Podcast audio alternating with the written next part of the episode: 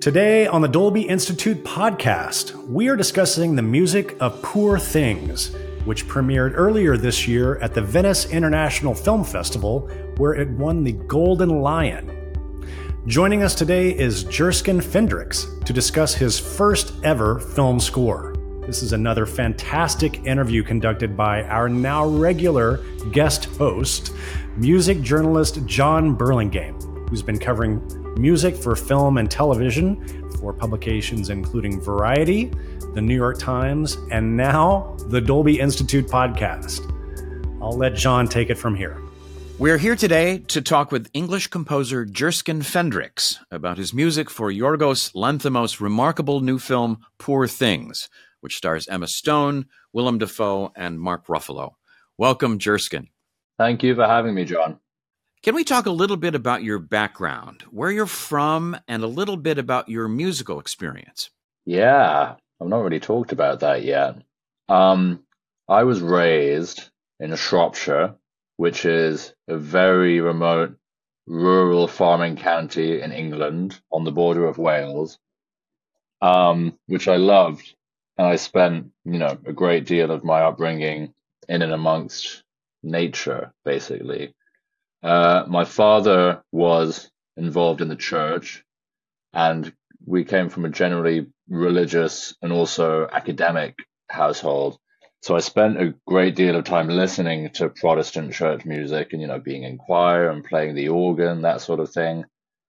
And also was very interested in literature, theology, general academic humanitarian sorts of things.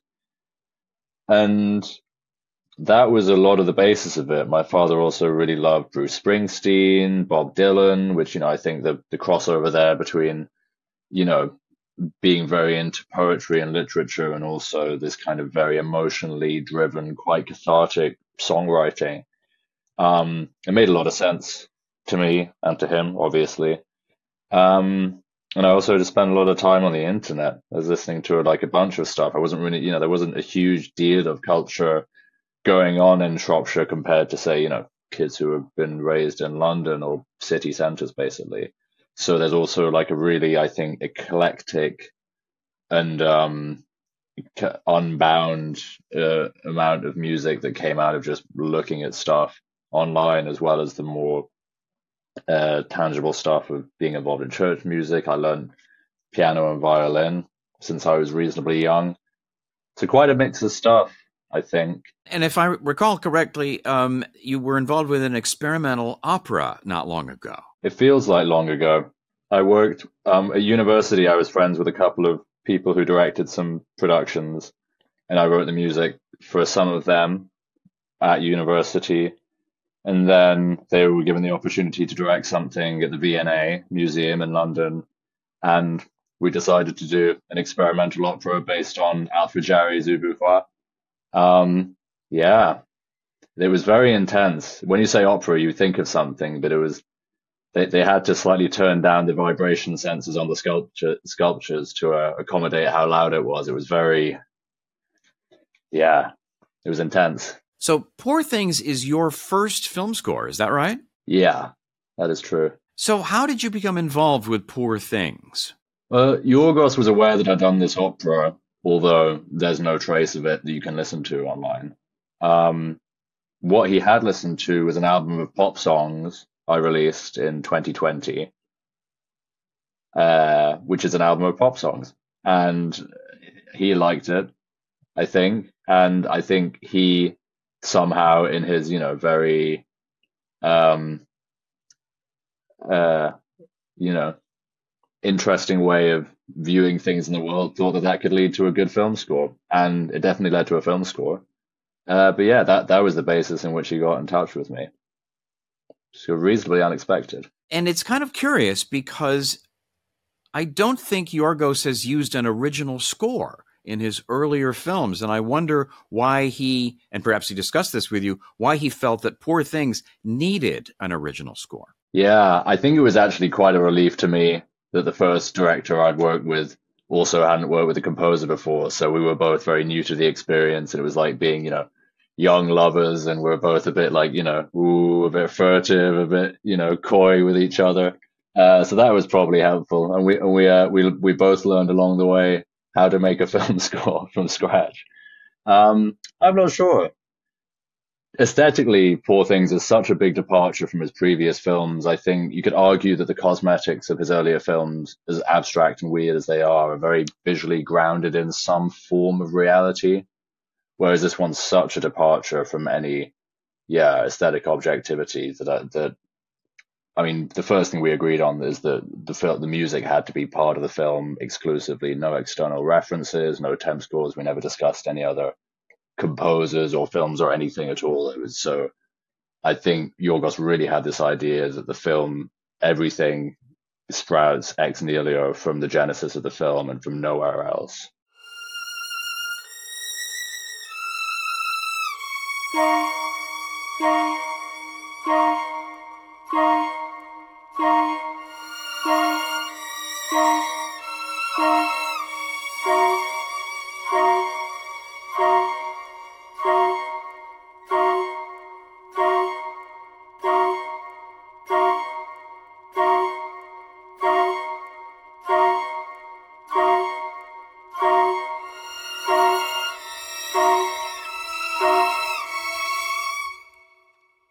When people ask you to describe Poor Things and what it's about, I, because it's the picture itself is so out there in so many ways. What do you tell them? How do you how do you describe Poor Things to someone who doesn't know anything about the movie? Yeah, God, it's it's a really hard one. I mean, firstly, I've always really really hated spoilers. So often you, you try and you, you have to try and describe the film and like the premise is a spoiler sort of even though it's like revealed in the first 10 minutes. Um it's it's it's it's a really it's also just very difficult to describe. I think when i try and describe it what does get conveyed is how emotionally i feel about the film and how i really you know I, me and i know the rest of the team are just like extraordinarily proud of what it is. And as much as i struggle for words you know i have a great sense of endearment towards the film in terms of how you describe it to someone else, oh, I mean, it feels kind of.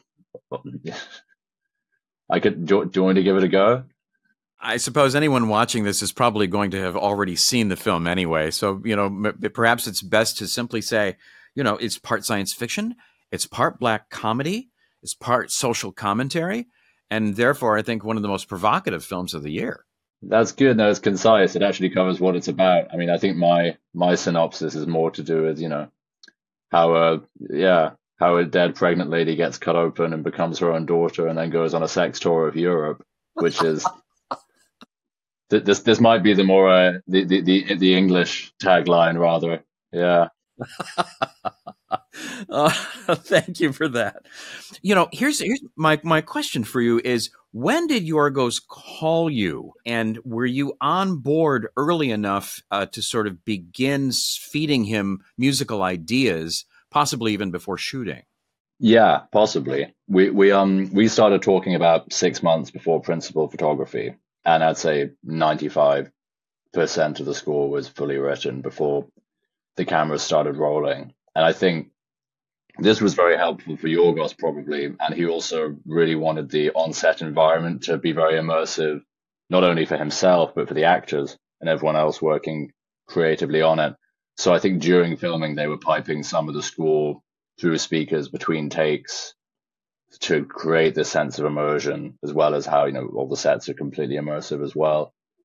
Um, yeah, I, I think it was a helpful thing to start early and not to be influenced by function that oh you, you need a two minute piece of music here that you know increases intention or demonstrates this. I basically got the opportunity to write a huge amount of music based solely on how i emotionally felt about the characters or the the places or the experiences and i wasn't really tied to anything that was um temporally prescriptive. I just got to go on instinct, which I think resulted in probably better stuff.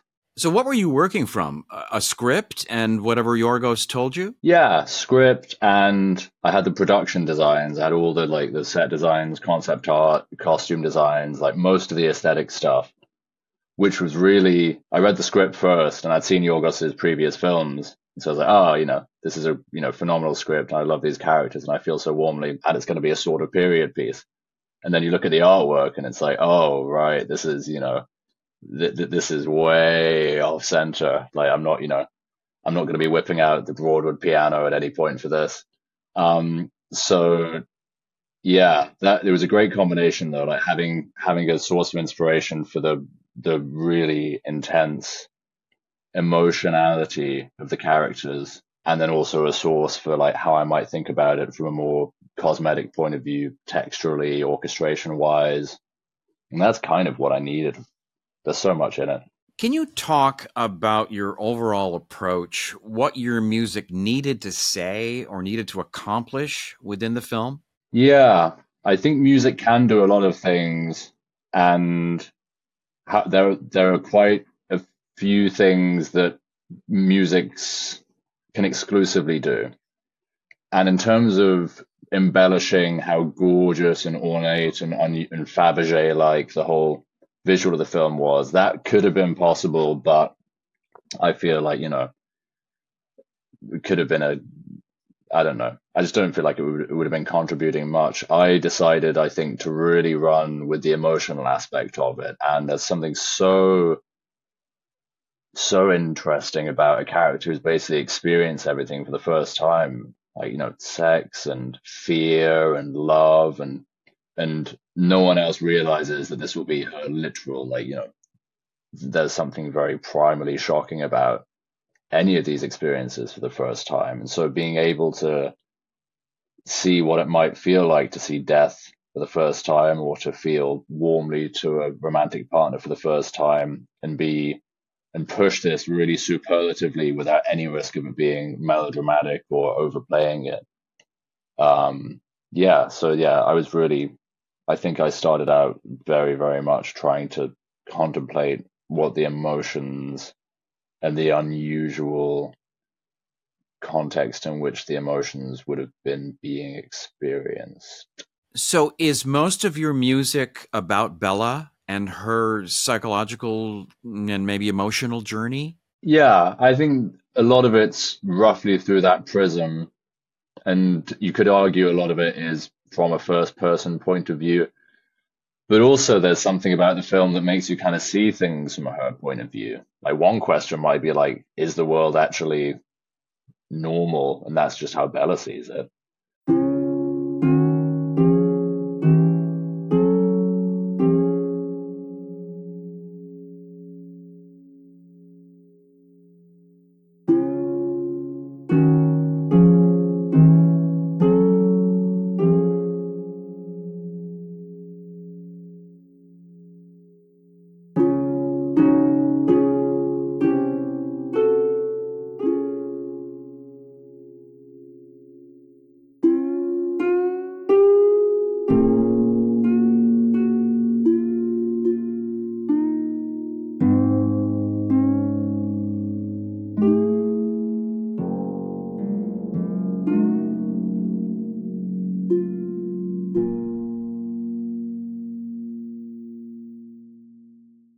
That there are certain things I really liked about Bella's approach, which I wanted to amp up.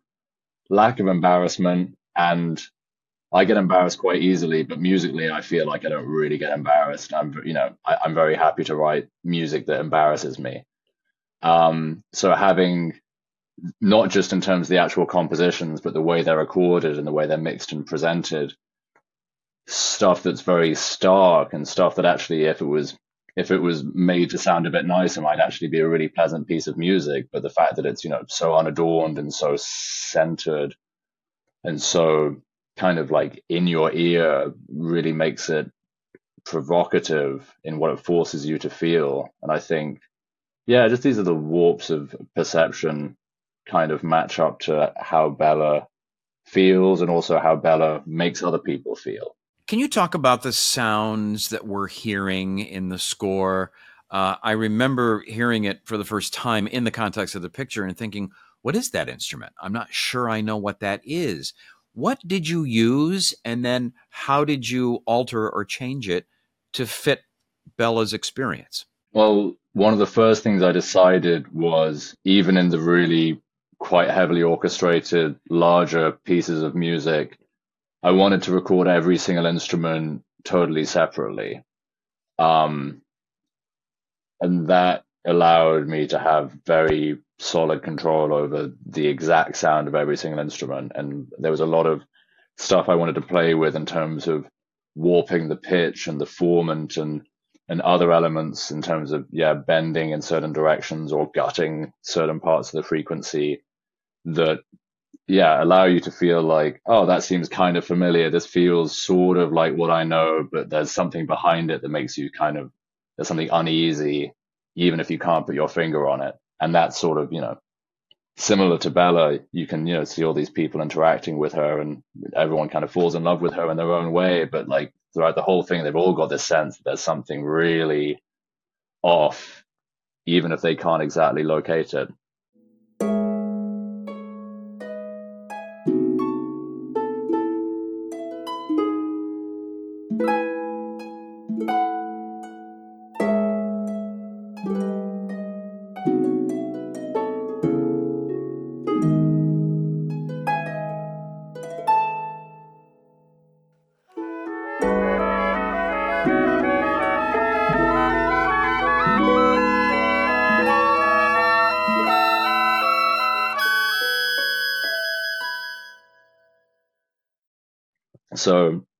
I wanted to basically have this surgical control over making instruments not unpleasant sounding, like almost like warm and nice, but then you know twist something in a yeah for that end.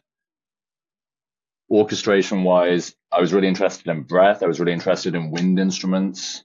Um, I was really interested in the dichotomy between wind that's made through a, uh, you know, from a person uh, like a flute, breath, life, and then instruments, wind instruments that have breath made for them that are animated, like a pipe organ, for example, or an accordion or a bagpipe.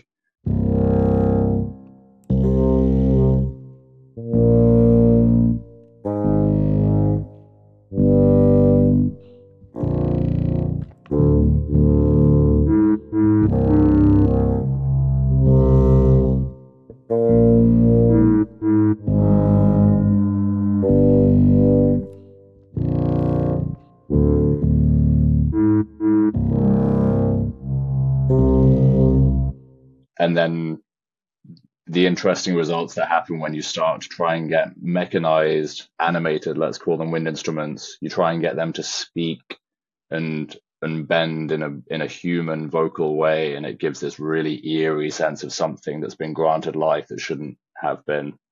And again, thematically, that all I'm sure that all plays in. It's absolutely fascinating to me because it's an interesting sort of intellectual approach to the content um, and and I think it in a way it sort of deepens the experience if you think about this at all.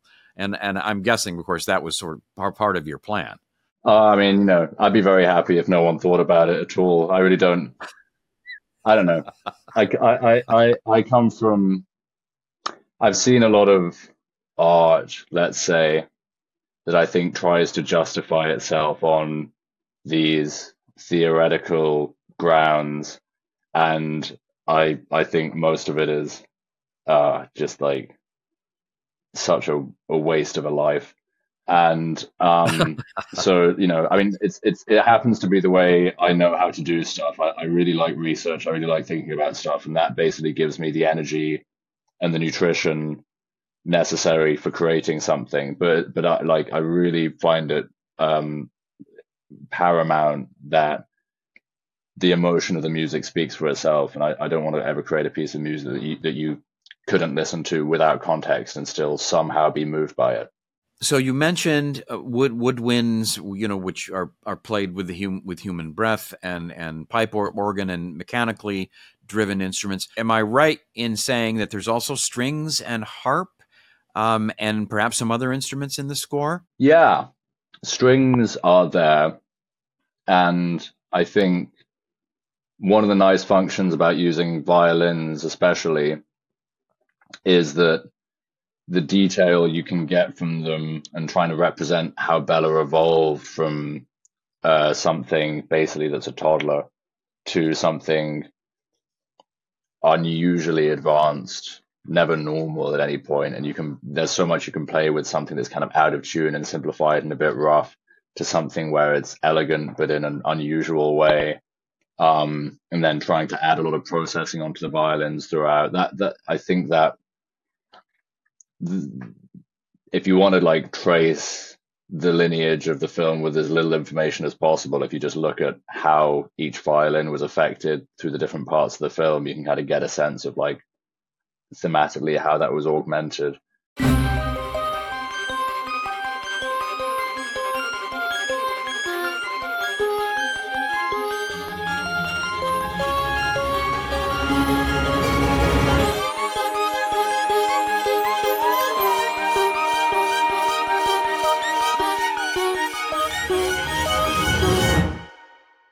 Voices played a, a, big part in it as well for similar reasons to the winds and then yeah really trying to digitally alter the voices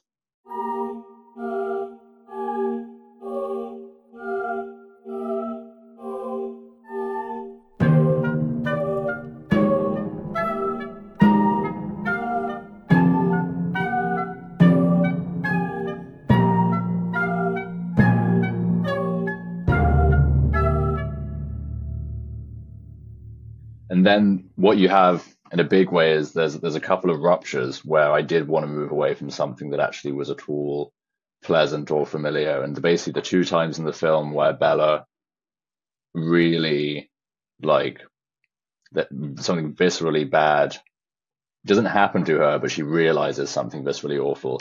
Firstly, in Alexandria, where she sees human suffering for the first time.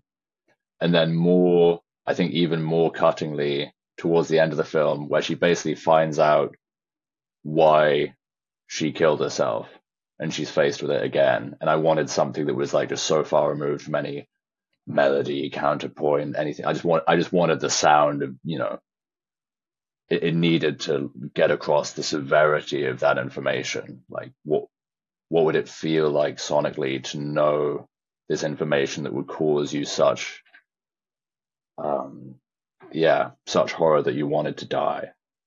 So there were these occasional points where I really had to bring out something that was just, you know, horrifying. Is that a kind of sort of a kind of screaming in a way? There's screaming involved. Like in Alexandria, there's a lot of, you know, we have a lot of pipes. Um, we have some um, Indian Shehnai oboes, I think, involved um, at the higher end, and a lot of pitched up stuff to really scream. And at the bottom, we have this kind of sobbing in the bass, which is actually a, a standard Western oboe, which we pitched down by like 20 octaves, but given this kind of like throbbing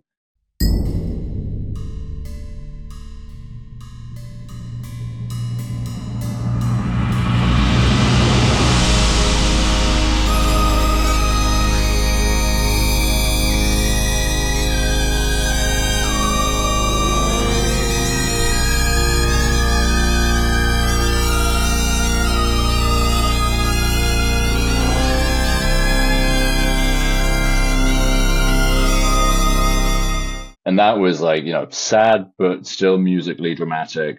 And then towards the end, we are basically playing with um, uilleann pipes, which these Irish bagpipes, which have a lot of very interesting characteristics. And I don't want to go into too much detail as to what we did to them, but we did something to them that that I think really sonically gets the point across. Let's say. What was the process with your ghost like? Since so much of this was written before shooting, were you two in regular contact? Would you come up with some stuff and run it by him, or did he come over to your studio? How did all that work? Yeah, I mean, Yorgos has got a very um, he's got a very trusting way of directing, and I think basically as soon as you and he realize that you you know you're on the same page and you roughly know where the train is going, uh, he will give you pretty much absolute freedom. He will never be looking over your shoulder. He won't really ever say like, "Oh, that's a nice melody, but maybe or let's have it a little bit higher up or a bit slower or on this synthesizer rather than a flute." It's like if it's good, it's in the film. If he likes it, and that gives you a great deal of responsibility. It almost gives you a, sort of semi-directorial agency, and it, means you can't half-ass something knowing that he's going to come and try and help you mold it in position. There are a lot of cues where I thought it was a good idea, and he said, "Yeah, I agree," and then he put it in the film, and you know, it's too late. I can't change it. And um, so, but but I think it it, it seems counterintuitive, but it actually really forces you to not ever come up with something half-assed. You really have to make sure. Yeah, it's. I think it's a really great way of working. Throughout the initial process as well, the first few weeks I was kind of sending stuff and we were meeting up and discussing it. And I was trying to work out how far was too far because I knew he is an unusual director and I didn't know if I was a more unusual musician than he was a director. And so I was thinking like, oh, you know, this noise, this melody, this whole thing is, you know, that's he, he's not possibly going to put that into a searchlight picture. And then he did for all of them. So I was, I, I don't, I don't think I was, yeah. The the foot never came down. Maybe I could have gone further. Who knows? And that's pretty extraordinary. I mean, it's a level of trust in a composer uh, that I think you don't often see, frankly, in this business. Yeah, I mean it's a risky one, but there's there's some. I think there's something. There's a lot. The way Yorgos works is arguably very mischievous. I think if you just look at his casting choices or his choices of books he wants to adapt or art he wants to use, there's there's something about it which feels like he's kind of daring in some way, and I think it was kind of mischievous and daring to choo- choose a hundred percent inexperienced film composer, I think it was then even more mischievous to decide to give them total agency without, you know, to trust them to do that. Is you know, I don't know. I would have been too scared to do that, but he wasn't, thankfully. I love the idea that there's mischief aboard here. I think there should be more mischief in filmmaking, and there isn't nearly enough. Agreed. Yeah, it's uh, it's you know it's it's a film. It's like you know I yeah, fun's important. Play. I think play is actually on a very serious. I think play is is a thing so easily lost. I think play is really sacrosanct. Jerskin, is there a whole arc to the score? Does it begin in one place and end in a different place? Uh, sort of. I think mostly yes. I don't know. I think if you think about yourself like 10 years in the past and you like to imagine, oh, that you know, I'm a totally different person to that. I'm, you know, I'm, I'm so much better at cooking creme brulee now and, and I've got a nicer shirt. And you really don't, and you don't, you don't want to think about yourself and the, but, but the time, you know, progression, even if people totally progress, it's not like an X equals Y thing. You kind of go up and down and revert and st- some stuff stays the same. I think I tried to stay true to what a progression of a character would be, which is you try and get rid of the stuff that needs to be gotten rid of. But actually, there's even towards the end when she's you know a medical and socio-political genius by all counts. I still wanted to have the cuteness there and the naivety and the the curiosity and the lack of embarrassment to wanting to find out more about the world. So in some ways, there's a lot of the beginning Bella and the end Bella, musically and otherwise. Is it true that you are actually in the movie? That you were actually on the set at one point? Yeah, you'd have yeah, you have to keep your eyes peeled there's a there's a solid 0.5 second cameo close up, but yeah, you've got to time your toilet break well so you don't miss it. And where is that in the movie? Ooh, I let that be a surprise. It's in a musical bit. It's in a musical bit. Otherwise, it would have been pointless. I'm not an actor. Are you playing an instrument? That's a great question, actually. sort of. oh, give us a hint. What are you doing? there's an instrument, I guess, in a broad sense of the word. I don't know. I had, I had some fun with the art department. We uh, we came up with something good. It's fun. It's good. I love that scene. It's that that that took five days to get right, and it was so worth it. I think you said earlier. Correct me if I'm wrong. That 95 percent of of the score at, that's in the movie was actually written before shooting. That virtually everything was really put together in its final form even before he started shooting the film. Yeah, that's true. Um, it was great. I, I, I started many months before principal photography started, and it's and I think it's you know once you're really hooked by something and moved by it, it's best to work as quickly as you can before you lose that initial thing that you are given by the art. And also, it meant that I was, you know, I didn't have any functional restriction. I didn't have to worry about, um, yeah, cut, making a piece of music that had to hit certain points at certain points. I, I was free to really specifically concentrate on the theme and the feeling and the emotion, which has its own trajectory. And it, it sometimes hurts that kind of music to kind of too quickly be strangled into a formic mold. So a lot of it was just, you know, coming up with more abstract compositions that I think Yorgos really responded to, most of them at least. And then there was a reasonably long editing process about a year afterwards when the film was being put together where, you know, some stuff had to be altered just to match how it was being used in the film. But at the actual raw musical materials, I think were, I was allowed to compose them in a very pure and unrestrained way, which I think was really, really helpful. Yeah. So, how long were you on the project, all told? A while, but you're not working constantly. There's bits where you have to do certain thing, and then there's six months where they're sorting something else out, and then you're brought back on to do this thing. So, I wasn't, you know, I mean, it was all in all roughly two and a half years, one might argue, but it wasn't an endless two and a half years of work. But it was a long period, lot lot of time to mature, like a like a cheese. so now that you've done one film score, can we expect another one anytime soon? Oh, I don't think I can be stopped now. It's too much fun. well, um, we're really glad that you were called to do this one. Um, it's an extraordinary accomplishment, and we are just thrilled to spend a few minutes with you talking about it today. So, thank you so much, Jerskin Fendrix. Absolutely. Thanks so much for chatting, Jon. It's been a pleasure. Many thanks to Jerskin for joining us on the podcast today. And thanks again to Jon for yet another excellent interview. And an extra special thanks to our friends at Searchlight Pictures for helping us put together this conversation. Poor Things is now in theaters. You can find a link to tickets, as always, in our show notes. If you'd like even more conversations with inspiring artists and filmmakers about how they use technology to tell their stories, please be sure you are subscribed to us, the Dolby Institute podcast. You can find links to our show on all the major podcasting platforms, including the video version on YouTube, in our show notes. Or you can simply search for Dolby wherever you get your podcasts. If you're curious to know more about the Dolby Institute, head on over to dolbyinstitute.com. There you'll find information about all of our programs. You can access the entire library of episodes of this podcast, and you can sign up for our mailing list. Until next time, thanks again for joining us. This is the Dolby Institute podcast. I'm your host, Glenn Kaiser. Our producer and editor is Michael Coleman. Our executive producers are Amanda Schneider and Jack Ferry, with additional editing by Matt Nixon. Thanks for joining us.